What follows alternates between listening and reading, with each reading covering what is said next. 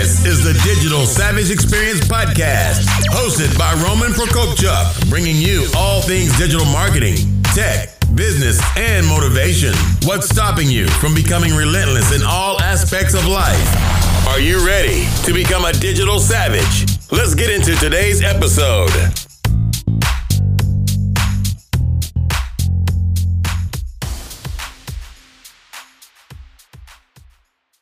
Hey everyone, this is Roman Prokopchuk, and this is the Digital Savage Experience Podcast.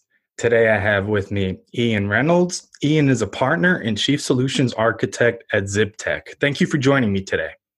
Hey, it's good to be here. Thanks for having me. My pleasure. So tell me a little bit about your journey. How did you get to where you are today?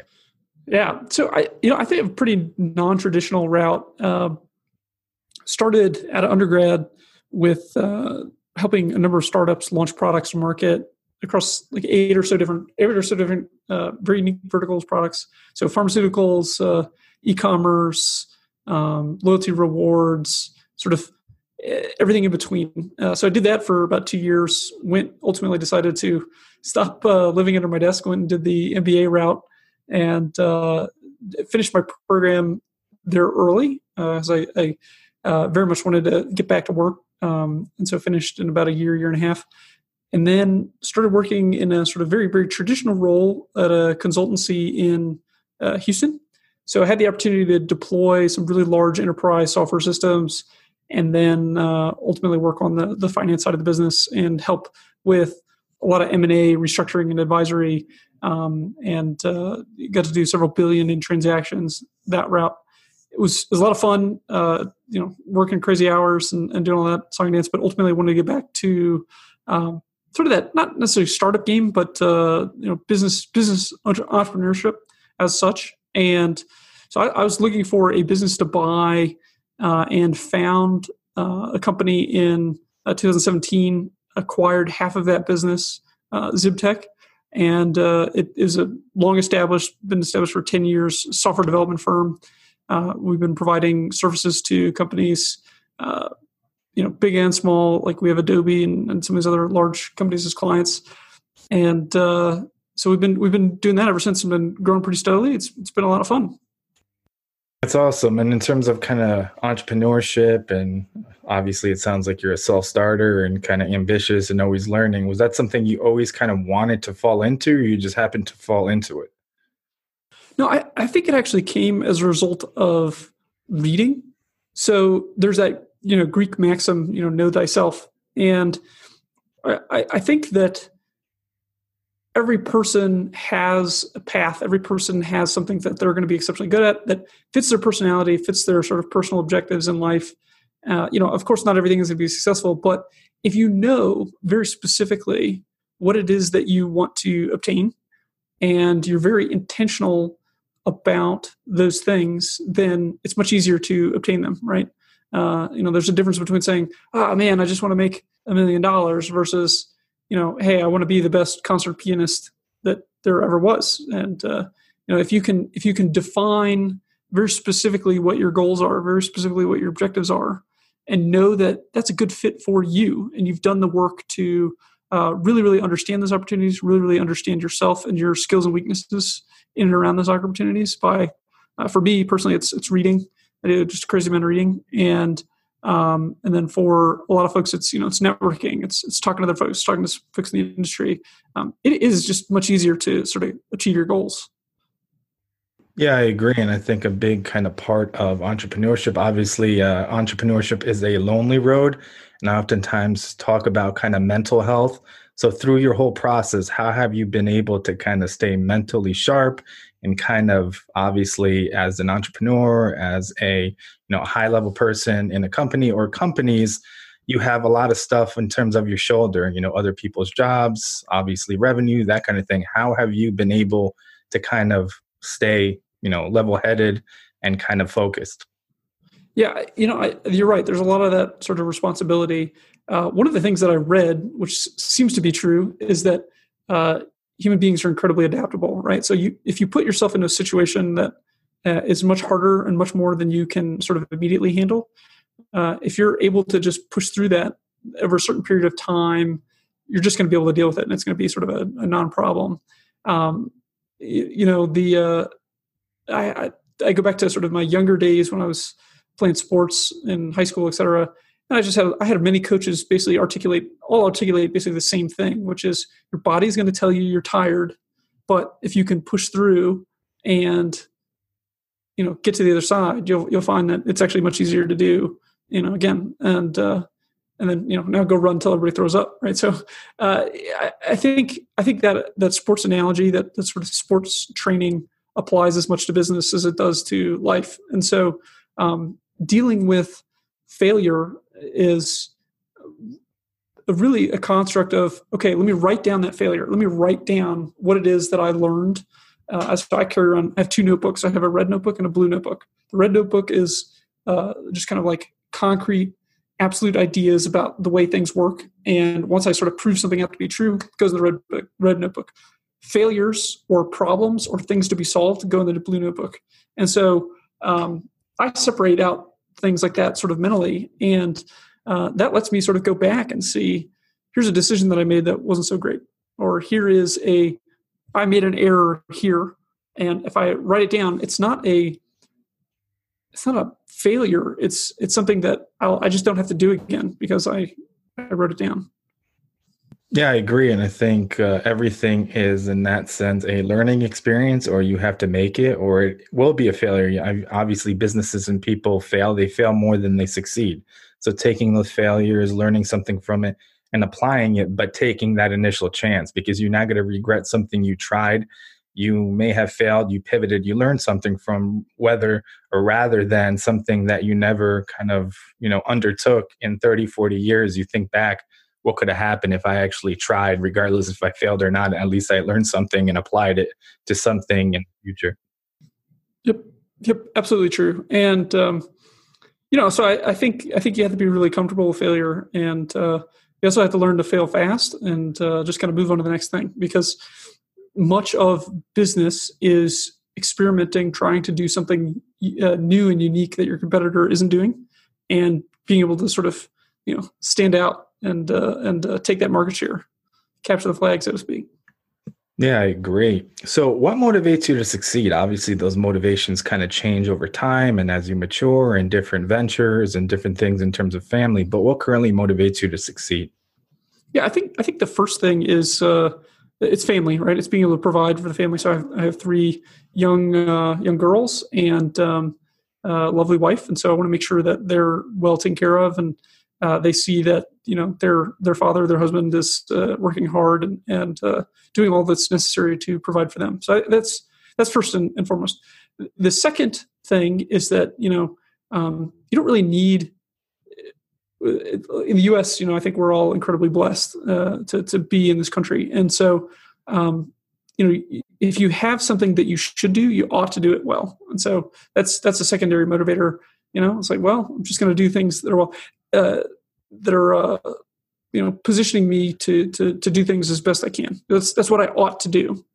Uh, having all these wonderful things, and then the third thing is that uh, something you actually touched on earlier, which is you don't want to look back on your life and say, "Ah, oh, man, I wish I would have done that. I wish I would have tried that." That's uh, that's not going to be any fun when you when you get up there. And so, um, uh, life is fun. Life is uh, about sort of trying new things and and uh, I think uh, business is the spice of life. So why not?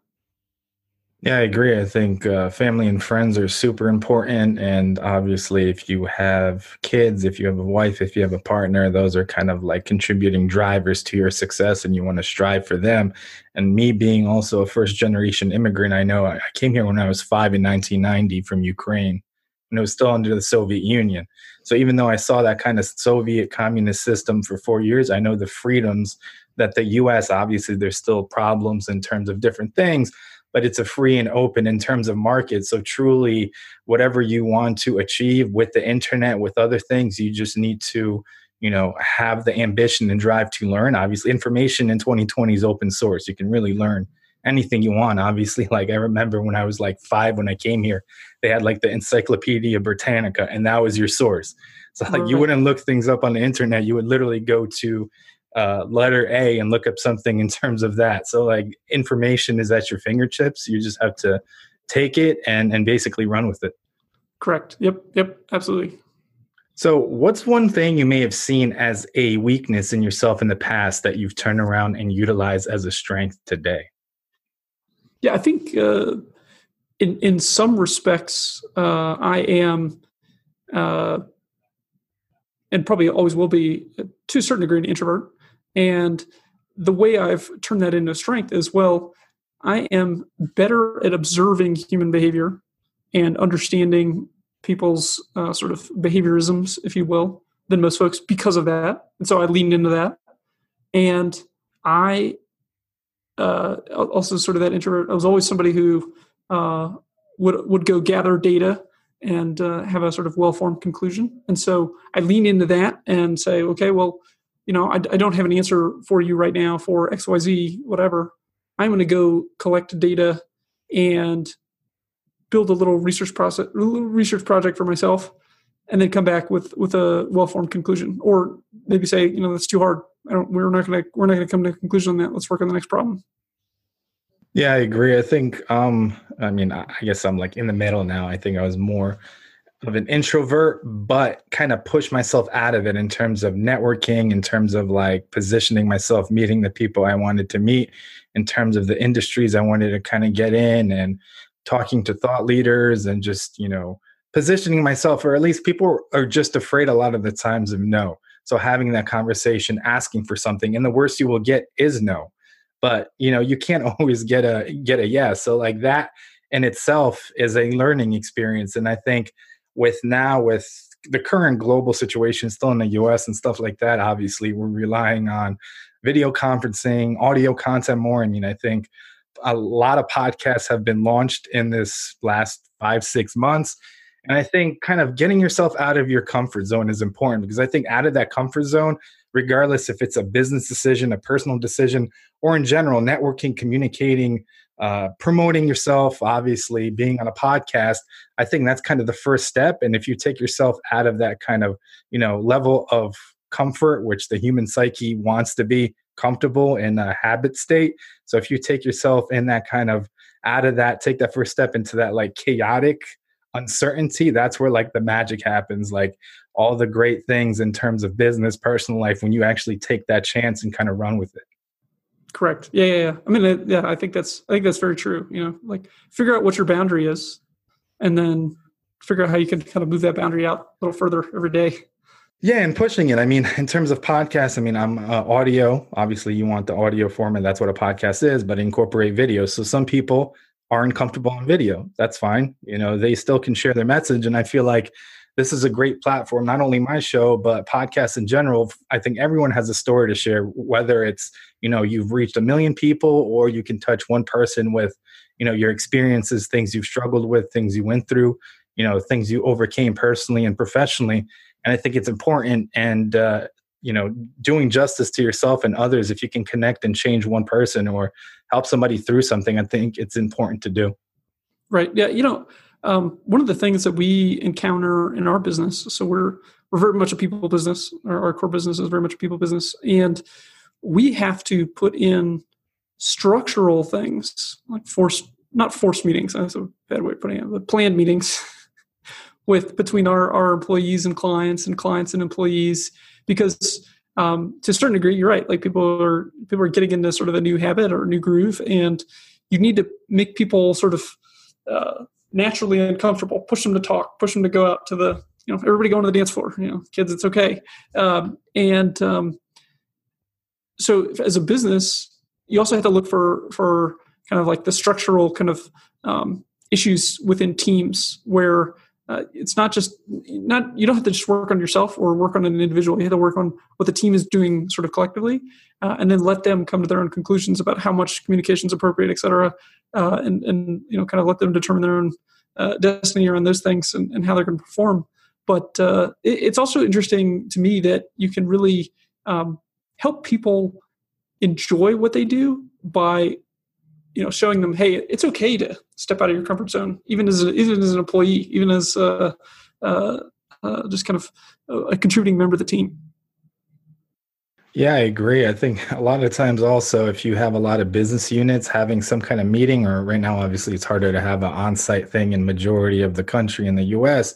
But if you have a kind of getaway or some kind of, you know, business retreat, if you mix up the teams and try to solve problems that one team maybe has. So if you look at things at different perspectives, I think everyone has a perspective to offer. Obviously, not everybody, let's say, is an engineer or a developer, but if you take somebody from marketing or finance or you know another department, they may have a different way to look at it and maybe you know get to the problem or get the feedback you never realized before. I think that's like a great exercise I've seen in that sense in terms of kind of mixing up the teams and getting hmm. everybody's mm. opinion.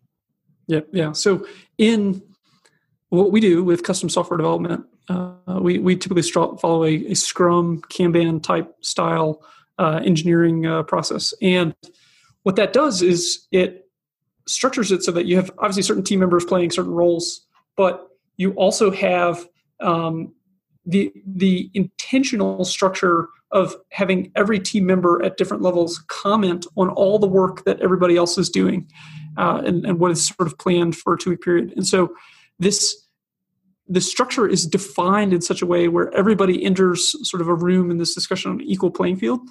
And what you what you get out of that result of that is a great deal of creativity. And um, we, we sort of apply that generally to other parts of our business as well.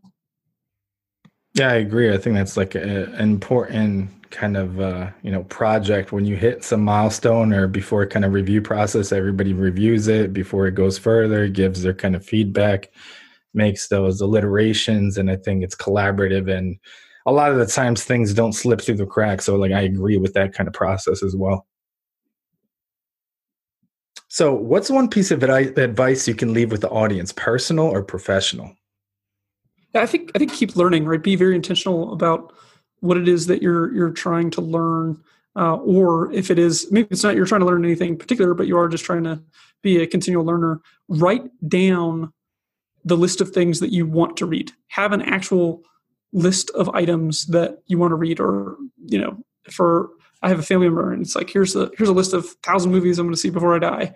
Um, but by having the list by doing the work to do the research to say here are the things that i want to do and having that sort of vis- visible and in front of you um, you're much more likely to do it right? So family members or uh, families that have more books in the house their kids are disproportionately likely to read.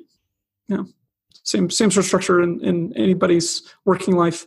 Uh, the more availability you have to you the more likely you're to, to do that thing yeah, I agree. I think jotting something down like materializes it more. And it's not only obviously you get it out of your head and you're kind of more responsible or committed to doing that or following through. And you made a little point. Also, I think I always say kind of the complacency is the death of innovation. So if you stop learning, if you stop innovating, I mean, just look at kind of like the process in terms of Fortune 500s. If you look 50 years ago, 60 years ago to now, how many of those became irrelevant and as companies just simply disappeared because they thought they were on top of their industry and just stopped innovating. And eventually, if you stop innovating and learning, you're going to get caught from a competitor or become right. irrelevant. Yep, yep, absolutely. So I really appreciate you stopping by today. Can you let the audience know how they can find you? Yeah, you bet. So best best way to get a hold of me is uh, uh, you can visit zibtech.com and uh, contact us that way. If you email hello at zibtech.com, uh, I'm on that, and uh, we'll see and respond to that. So uh, that's definitely the the best place to get a hold of me. I'm also on LinkedIn. Um, you can just search uh, Ian Reynolds, ZibTech, and I will come up. Awesome. Thanks again for stopping by. You bet. Thanks, Roman. Really appreciate it. This podcast has been brought to you by Nova Zora Digital. Find out how Nova Zora Digital can help your company grow online. Learn more at novazoradigital.com. Until next time, all you digital savages.